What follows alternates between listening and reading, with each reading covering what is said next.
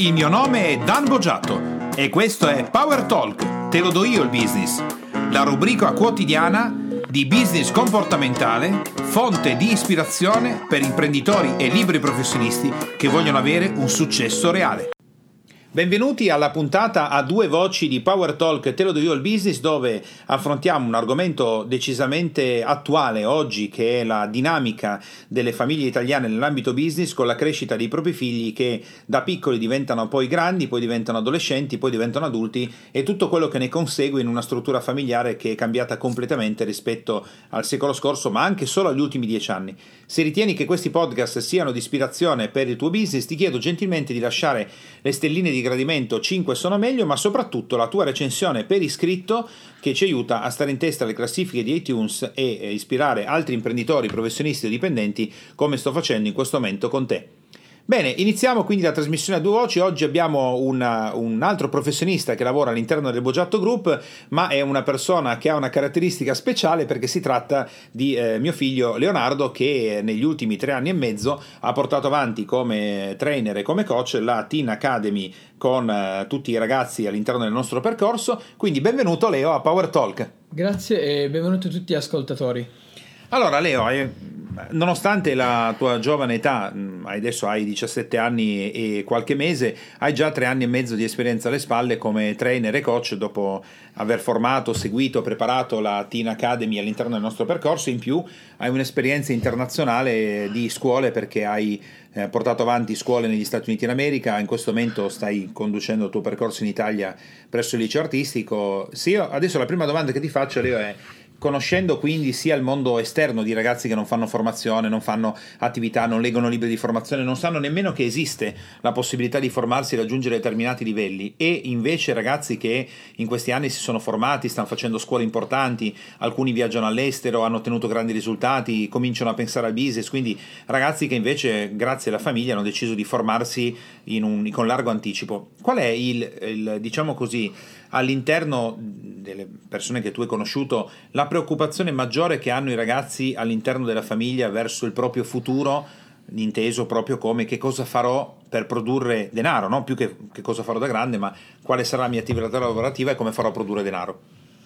Ma credo che finché si nei primi anni dell'adolescenza non ci sono tante preoccupazioni in cui uno pensa più al suo sogno, a quello che gli piacerebbe fare o a divertirsi ma man mano che si cresce il sogno, ho visto per molti, inizia a affievolirsi, si inizia a vedere la realtà dei genitori, la uh-huh. realtà del business, per come lo, lo, si vive in famiglia e molti sogni mes- vengono messi da parte davanti alla necessità dei soldi, anche nel, nell'istante, quindi quando si ha 17, 16, 18 anni, non so, uno vuole prendersi un motorino, uno vuole prendersi qualcosa, inizia a lavorare facendo lavori che magari piacciono di meno il che non va male finché quello non diventa un'abitudine anche da adulti e si inizia a condurre una vita in cui uno fa qualcosa che non piace per soldi. Quindi quello che, che, che ci stai dicendo è fino a quando non raggiungo una determinata età, ho la capacità magari di pensare che nella, nella, vita farò determinate cose, porto avanti il mio sogno, magari voglio fare l'archeologo, voglio fare l'astronauta, vorrei fare l'ingegnere che scopre una nuova metodologia di eh, trasporti per le automobili, eh, vorrei fare cose di questo tipo, poi a un certo punto comincio a guardare la realtà business che ho intorno in maniera più consapevole, cioè quella mm-hmm. dei genitori? Sì, sì, esatto. È, è come se il sogno iniziasse a perdere i colori. E ci si illude che la realtà sia quella grigia, sia quella triste, sia quella cupa e ci si allontana di quella che invece potrebbe essere una vita meravigliosa piena di sogni e risultati. Ovviamente anche con difficoltà, ma non è quella la caratteristica principale di una vita condotta dalla passione. Quindi diciamo che eh, anche quello che hai detto prima è magari io comincio come fosse un primo seme, no? a fare una cosa che non mi piace o che comunque è fatta solo per fare soldi perché voglio avere qualcosa di specifico nella mia vita. Ad esempio, voglio comprarmi una moto, ad mhm. esempio, vorrei fare un viaggio con gli amici, ad esempio, vorrei comprarmi una console che non mi, magari non mi stanno acquistando i genitori. E a questo punto io faccio un lavoro fatto per fare soldi, supponiamo così. E eh, comincio a farlo per comprarmi degli oggetti o delle cose che mi piacciono. È mm. così? Sì, sì, sì, esatto. Quindi secondo te, nel, visto che questo podcast è rivolto principalmente, Leo, non ai ragazzi, anche perché il podcast difficilmente arriva verso questo tipo di target, no? se noi volessimo fare una trasmissione per ragazzi dovremmo andare più su YouTube piuttosto che sul uh-huh. podcast. Quindi è più direzionata invece a chi ci sta ascoltando, che sono appunto imprenditori, professionisti, dipendenti eh, e sono genitori e quindi hanno dei figli che stanno crescendo e probabilmente questa domanda se la sono fatta, si saranno fatti la domanda del che cosa posso insegnare ai miei figli oppure mh, non riesco a eh, capire come fare a gestire il tempo con i miei figli e con il lavoro perché magari sono stramega impegnati e in più quello che ci stai dicendo tu adesso è anche un magari i figli guardano i genitori, vedono che la loro vita è un po' grigia, inteso non per quanti soldi guadagnano, ma perché magari non stanno facendo quello che vorrebbero nella vita, non inseguono più i sogni e stanno insegnando ai loro figli a fare la stessa cosa, chiaramente. Eh, quindi dall'esperienza che tu hai fatto adesso eh, nel momento in cui il, i ragazzi hanno questo tipo di preoccupazione, come vivono la dinamica familiare dei genitori che fanno un certo tipo di attività in cui loro normalmente non sono coinvolti? Credo che dipenda molto dalla persona, però spesso il genitore potrebbe o tendere a magari cercare di avviare il figlio verso la propria attività, verso quella che è la propria attività di business nella vita il che a volte potrebbe essere un bene per il figlio se è appassionato, a volte potrebbe essere un paletto in più che gli impedisce di percorrere la via che invece vorrebbe percorrere, mm-hmm. quella mhm. che è della sua passione. E la cosa migliore sarebbe quella di permettere al figlio di poter seguire la propria passione, aiutarlo, imporgli dei paletti per evitare che caschi in un burrone, ma allo stesso tempo non troppi da potergli impedire di non proseguire quello che vuole e quindi sì. fare quello che gli piace. Diciamo che qui entriamo però in una difficoltà perché eh, soprattutto in Italia, che come sai Leo è molto differente dagli Stati Uniti d'America e tu l'hai potuto sperimentare e lo stai sperimentando anche sulla tua pelle in positivo, eh, in Italia mm, se la persona fa il dipendente, ma più che altro è impiegato tutto il giorno in un'azienda, quindi distante dalla famiglia, ha poche ore durante la giornata e non saprei neanche io, come se facessi dipendente, come insegnare il mio lavoro ai miei figli mentre il libero professionista e l'imprenditore può gestire diversamente quello che sta facendo. Quindi il 60% degli italiani è un dipendente e oggi, come sai, eh, magari in famiglia tutti e due lavorano per portare mm. avanti la famiglia e eh, non hanno possibilità di condividere il loro lavoro eh, con, eh, con, i loro figli. Quindi nel momento in cui i figli crescono, sempre legandoci a ciò che tu hai vissuto nel mondo chiamiamolo esterno, cioè persone che non, ragazzi e ragazze che non sanno nemmeno che cos'è la formazione, e quelli interni, un po' come viene vissuto, Leo, soprattutto adesso che siamo rientrati in Italia a vivere per la maggior parte dell'anno, come viene vissuto dai ragazzi questo questa modalità in cui i genitori fanno un'attività e sono esterni diciamo un po' alla famiglia, cioè cosa, soprattutto i ragazzi della tua età, cosa pensano eh, della loro vita, di cosa faranno, qual è l'atteggiamento che portano anche a scuola ad esempio? Anche qui ovviamente dipende dalla persona, ma poi forse essendo in un liceo artistico ci sono più menti creative però noto principalmente quello che avevo detto all'inizio, in cui dicono di quello che gli piacerebbe fare. Eh, c'è chi vorrebbe fare l'illustratore, sì. c'è chi vorrebbe fare il designer, c'è chi vorrebbe fare l'architetto e ha scelto quell'indirizzo apposta. Ma ogni tanto viene sì. fuori il seme del dubbio e cioè? li senti che si lasciano abbandonare a un'idea in cui quello rimanga un sogno nel cassetto o un hobby, il che forse è il peggior dei modi o il migliore per uccidere la propria passione. In che senso diventa un, un dubbio? Perché consideriamo che eh, in quel momento comunque i genitori acconsentono, fra virgolette, a un passaggio di questo tipo, no? perché fino a 18 anni potrebbero anche vietare ai propri figli di fare una scuola piuttosto che un'altra. Quindi addirittura parliamo di un liceo artistico dove eh, l'idea è proprio che tu da grande, fra virgolette, no? faccia l'artista, se no che cavolo sei andato a fare il liceo artistico? E, e, invece sorge questo dubbio in merito a cosa, Leo? Cioè invece di fare quello che diventerebbe un hobby, cosa dovrebbero fare loro? Ah, le... Questo nasce soprattutto a causa delle varie, diciamo, i trip mentali che si fanno in cui pensano che sì. facendo l'artista, io faccio, non so, uno fa l'indirizzo di arte figurativa in cui disegna, eh. pensa che disegnando, facendo tavole, uno non guadagni niente, non riesca ad andare avanti, la famiglia come la porti avanti, uno pensa, no? A 17 anni pensa, ma la famiglia come la porta avanti disegnando figurine, personaggini, alberi, per quanto belli possono essere, chi me li compra? O lo stesso per un designer, no? Se ce ne sono tanti di designer, le solite paure, perché proprio me? Come faccio a guadagnare? Sarà difficile, molto più facile, sì. andare in un'azienda dove il lavoro è già offerto, il che spesso è un'illusione perché con così tanta richiesta pensare che ci sia il posto fisso per il dipendente è quasi una follia ormai. Beh, oggi diciamo che è in caduta libera, questo tipo di mondo non esiste più già da tantissimo tempo, l'illusione però è ancora appesa. Mm. E qui entriamo in un campo un po' più delicato perché ovviamente il, i genitori nell'ambito del business stanno trasferendo ai propri figli che eh, nella vita si lavora per produrre denaro, uh-huh. non si lavora per creare qualcosa di cui si è appassionati, che ha valore, che ha spessore o che serve alla vita delle altre persone, ma si lavora per produrre denaro. Quindi è chiaro che eh, il passaggio mentale sottostante, come è quello dei genitori, passa anche ai figli perché il figlio a quel punto si farà la domanda ma io riuscirò anche se io, dipende, anche se io scolpissi il David di Michelangelo e non guadagno niente non va bene cosa che in passato eh, non, non, era così, perché c'era la bottega, perché c'era chi imparava. Quindi il concetto che tu stai esponendo è anche se io dopo cinque anni di artistico intraprendessi la, la mia passione di vita di fare l'artista e arrivo a, a veramente a scolpire un David come Michelangelo, io non valgo niente se mm. non guadagno soldi. Secondo te, quindi, Leo, cosa dovrebbero fare, considerando che i genitori che ci stanno ascoltando e che fanno business hanno, comunque stanno trasferendo quello che loro possono, sanno o che è di loro competenza, quindi non è che lo stanno facendo apposta nel trasferire probabilmente un mondo di questo tipo, però è, è, l'unica cosa che hanno in mente. Dal tuo punto di vista, invece, un genitore che vive le situazioni che vivono oggi tutti i giorni, cosa potrebbe o dovrebbe fare nei confronti dei figli per garantirgli una possibilità maggiore, quindi non un futuro, ma una possibilità maggiore di avere successo nel futuro? Credo che prima di tutto un genitore potrebbe e dovrebbe essere di supporto al figlio perché i momenti di difficoltà, soprattutto durante questa età, sono numerosi. E supporto non vuol dire certo bloccare, non vuol dire essere una catena al piede, ma come una sorta di casa, un uh-huh. posto dove sentirsi sicuri.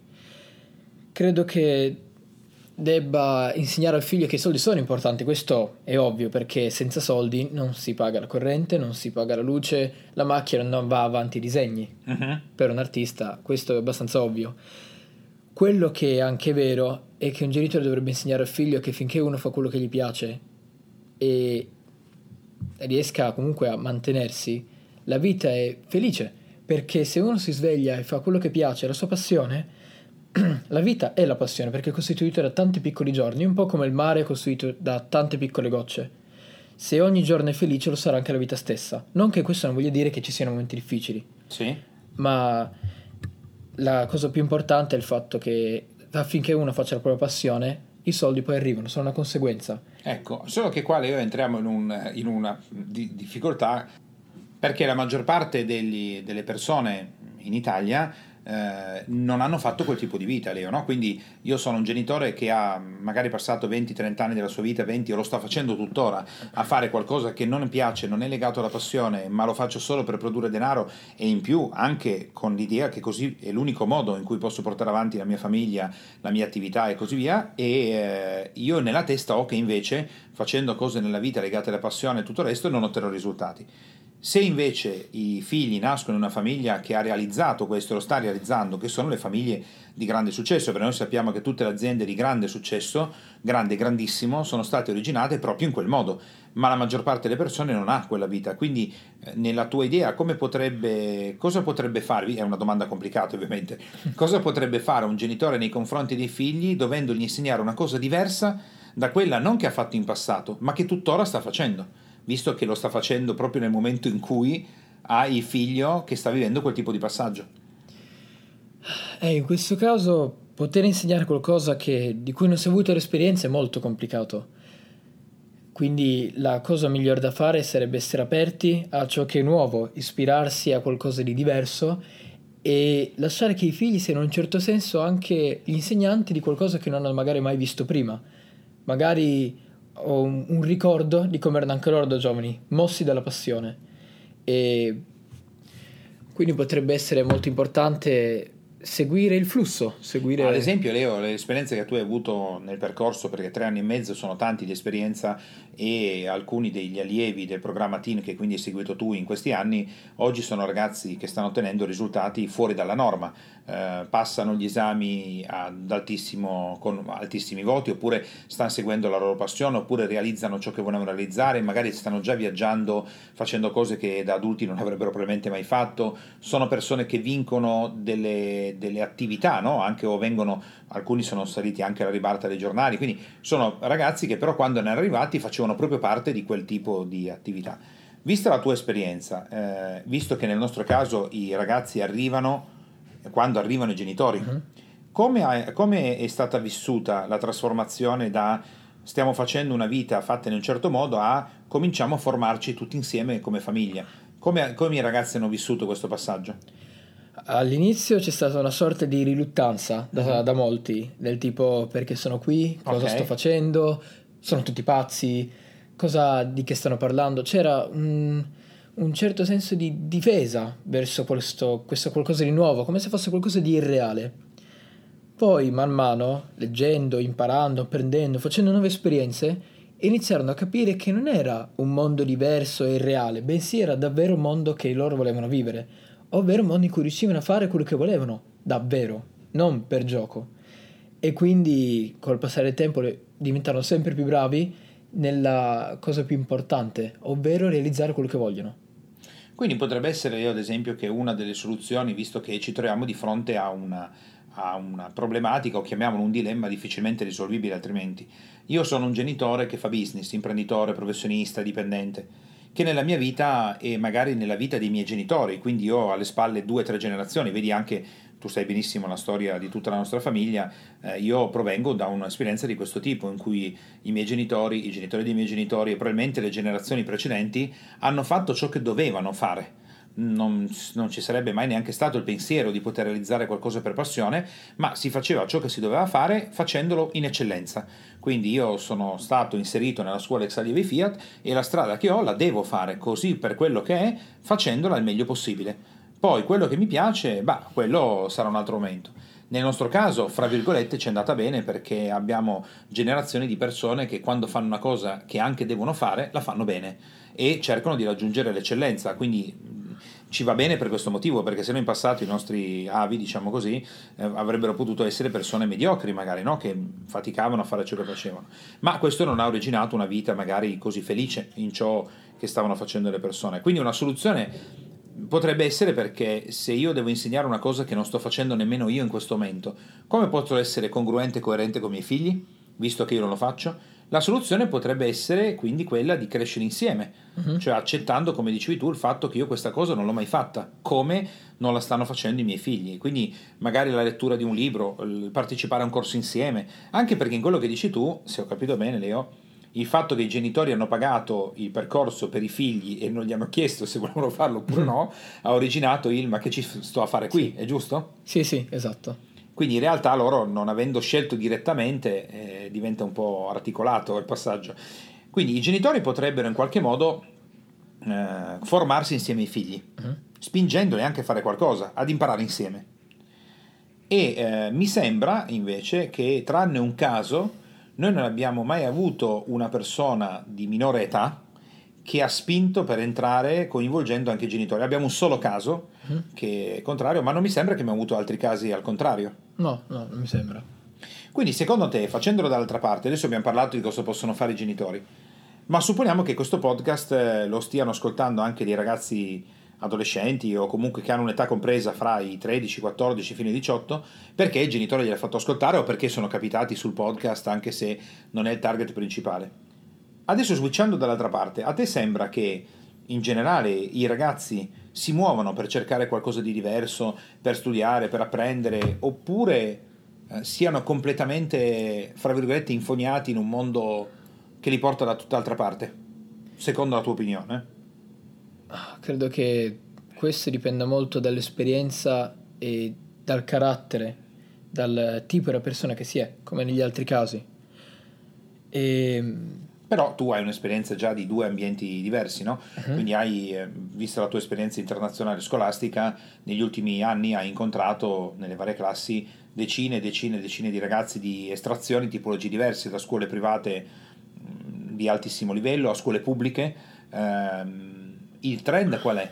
Ragazzi che crescono, si formano, vogliono apprendere, mh, vogliono diventare migliori nella vita, si danno da fare per scoprire delle cose in più, o il trend è tendenzialmente faccio quello che mi è stato posto di fronte, penso a girare, fare, arrabattarmi, sballarmi un po', fare le cose. Qual è il trend dei due?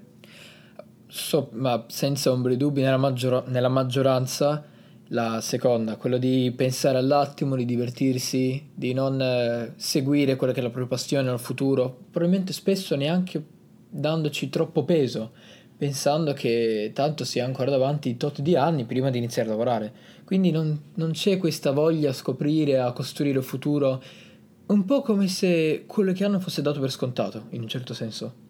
Ma andiamoci anche un po' più a fondo, Leo, visto che è un'esperienza che abbiamo rilevato in America ma anche in Italia. Questa onda di, di eh, ondata, no? che in America è diventato un business pazzesco, in Italia lo è, ma in maniera più occultata, diciamo così, di ragazzi che si impasticano, si sballano, fumano, si drogano, prendono pastiglie di tutti i tipi. In America, come sappiamo, Leo, ci sono i pill doctor, no? dove per qualsiasi cosa c'è una pastiglia. Abbiamo adolescenti che a 15-16 anni, magari sono già 8 anni, che sono in cura con antidepressivi, ansiolitici. In Italia abbiamo droga che gira a destra e a sinistra nelle scuole, pastiglie di tutti i tipi, gente sballata già alle 8 del mattino. Secondo te è una generazione che si è completamente rimbecillita? E quindi eh, non ha nessun pensiero per il futuro, pensa solo a drogarsi sull'attimo perché ormai le statistiche sono impressionanti, parliamo di droga nelle medie, parliamo di spacciatorie in terza media che diffondono tutta una serie di cose, parliamo di difficoltà per i professori di gestire ragazzi che al mattino sono già completamente andati, ma non perché come ai tempi magari una volta alla settimana in una festa si faceva uno spinello, è diventata una regolarità eh, che è diventata pericolosa sia in America che in Italia, in modi diversi. Dal tuo punto di vista, visto che tu appartieni a questa generazione, inteso eh, questa fascia di età, è una fascia di età che secondo te, quindi la domanda è la tua opinione, si è rimbecillita per un motivo specifico o ci sono degli elementi culturali che non supportano i ragazzi in questa fase e se sì per quale motivo? La tua opinione? Allora, di sicuro nel numero c'è il caso dell'imbecille, Ok. questo è ovvio, c'è sempre quello che indifferentemente dal tipo di famiglia, del tipo di contesto che influisce, ha solo voglia di sballarsi, non gliene frega niente di nulla, è un vuoto totale. No, Ma- lasciamo quelli statistici che Esatto. si sono persi, eh, sono bruciati il cervello. Ma sul grande numero, quando su 100 sono 60, 70, 80, 90, non credo che sia la persona in sé, credo che sia il contesto, potrebbe essere la famiglia, la società in cui vive, il contesto culturale, che lo spingono a osservare di meno quello che vorrebbe fare inteso come passione e a vivere più il momento nel senso non di felicità, ma di euforia, di godimento del momento e basta, senza pensare a quello che c'è dopo. Quindi spesso è il contesto, quasi sempre, e la persona viene dopo, anche perché siamo tutti umani, tutti abbiamo paure, tutti abbiamo pensieri, non passano a sballarsi la mattina o la sera, ma molte volte lo vedono come l'unica via di fuga da una vita che non vogliono vivere.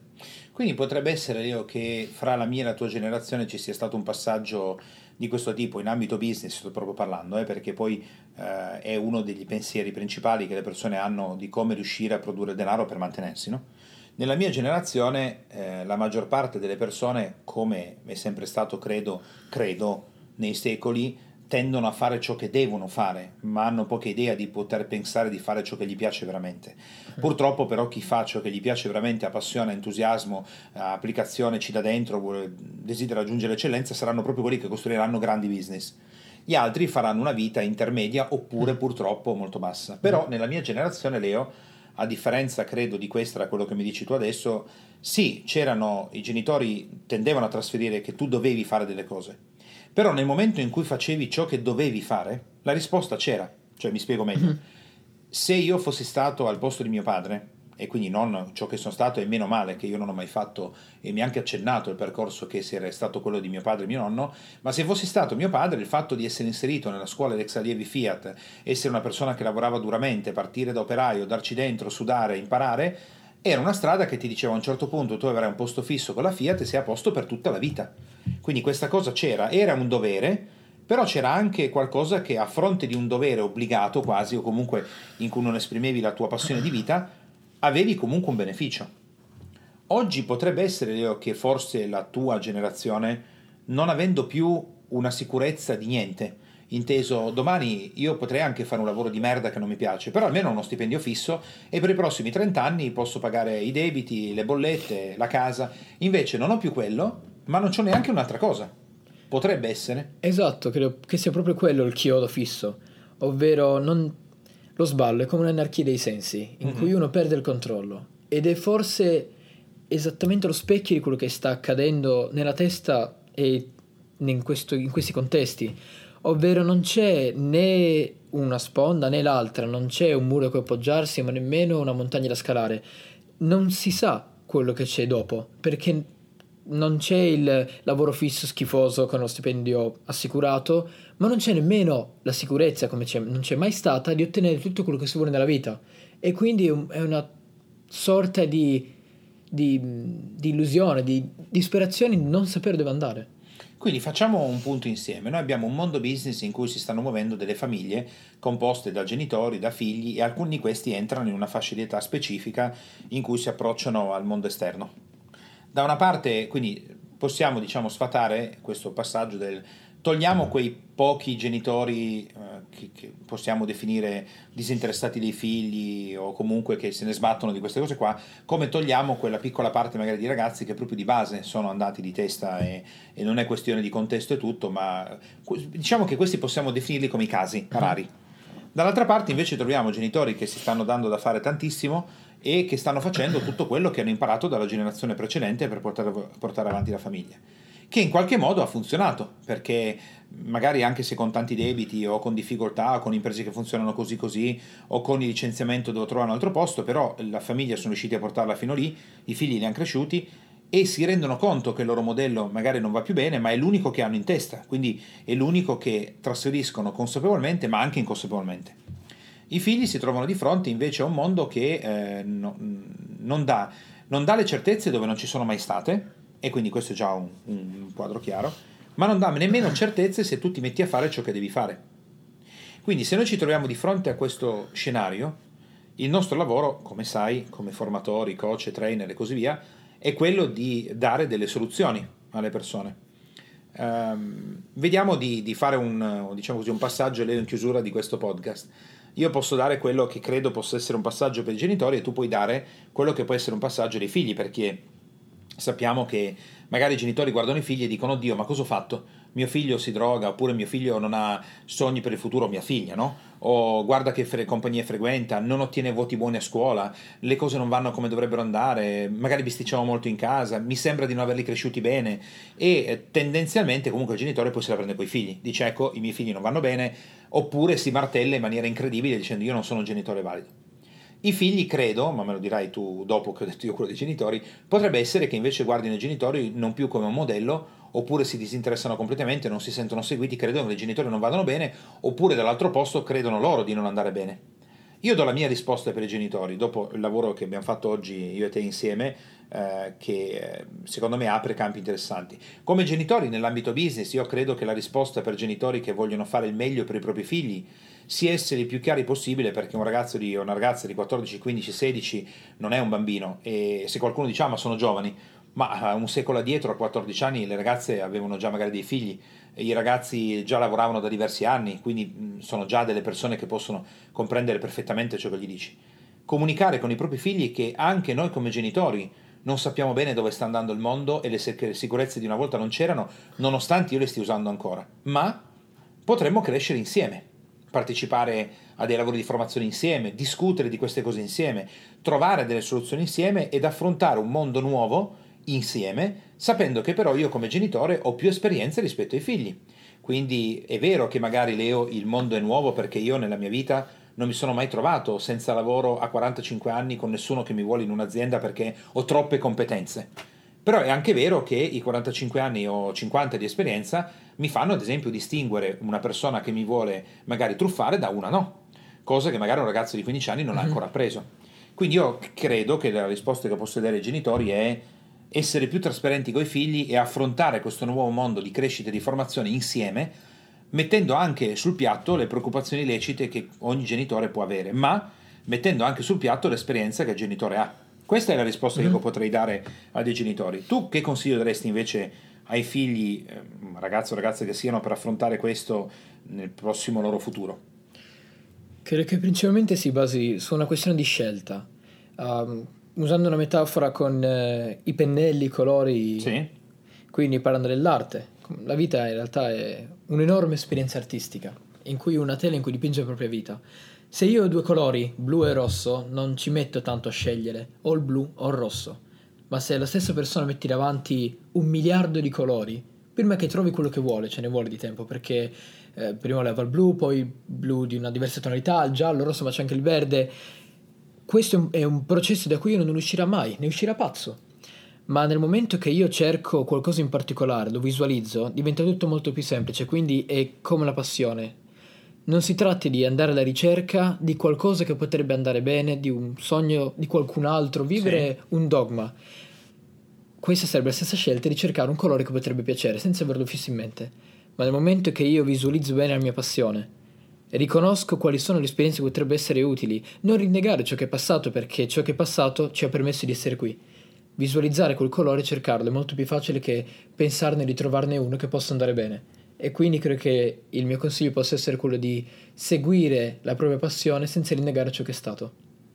Per seguire la propria passione, quindi il consiglio specifico che tu dai a un ragazzo o una ragazza è cosa fare domani visto che comprendiamo che il contesto è impegnativo per tutti e alcune persone, soprattutto se sono più giovani e hanno meno esperienza, possono credere che la fuga in un mondo che non c'è, come sappiamo benissimo, Leo, visto che viviamo anche in America, alcuni adulti o anche ragazzi cercano la fuga nell'alcol, altri nello sballo, altri in chissà altre cose, stanno fuggendo dalla realtà che, come hai detto tu prima, non mm. vorrebbero vedere.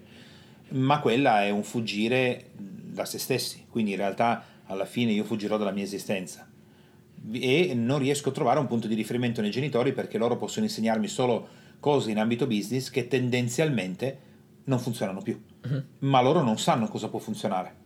Quindi il consiglio pratico è domani mattina che cosa possono fare quindi i ragazzi, praticamente proprio.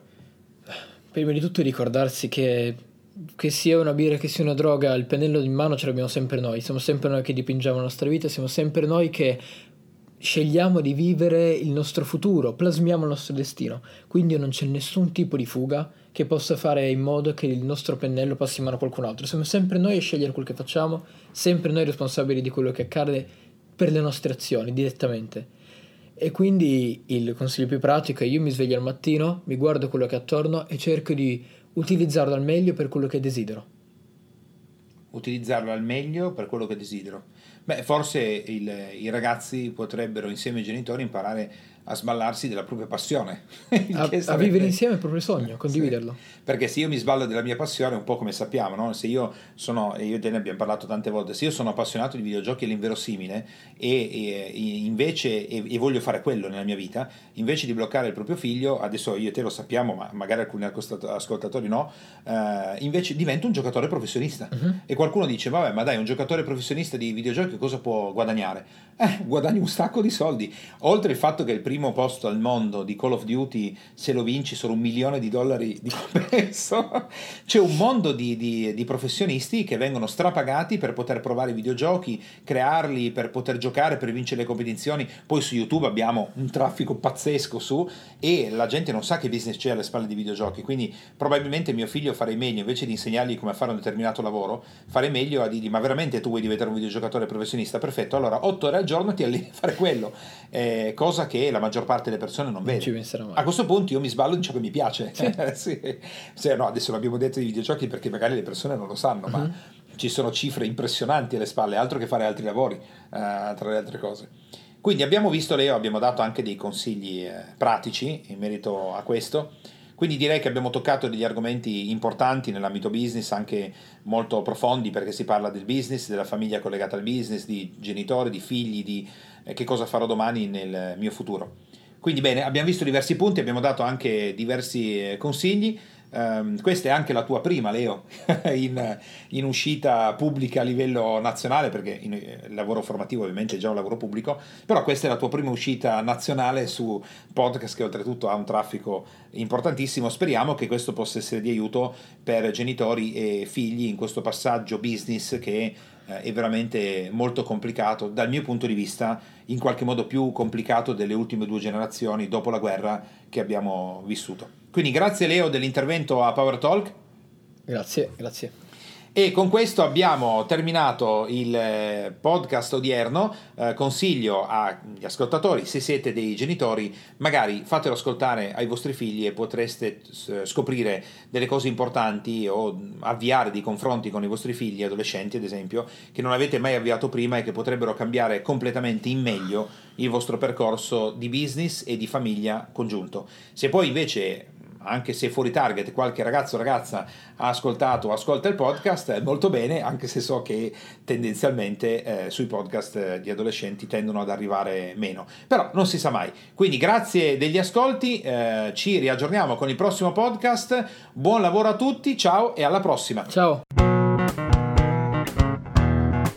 Te, imprenditore e professionista che ascolti Power Talk, puoi andare su www.danbogiatto.com e scaricare il report gratuito che ho fatto proprio per te dal titolo I tre gravi errori che bloccano il tuo business e rendono nulli gli investimenti che fai in formazione ed in coaching. Tutto per te e mi raccomando, iscriviti al canale, lascia le tue stelline e il tuo importante commento per fare in modo di essere sempre tutti insieme al top della classifica podcast di iTunes e garantire così ad altri imprenditori e professionisti come te di potersi lasciare ispirare da queste trasmissioni. Ciao e alla prossima!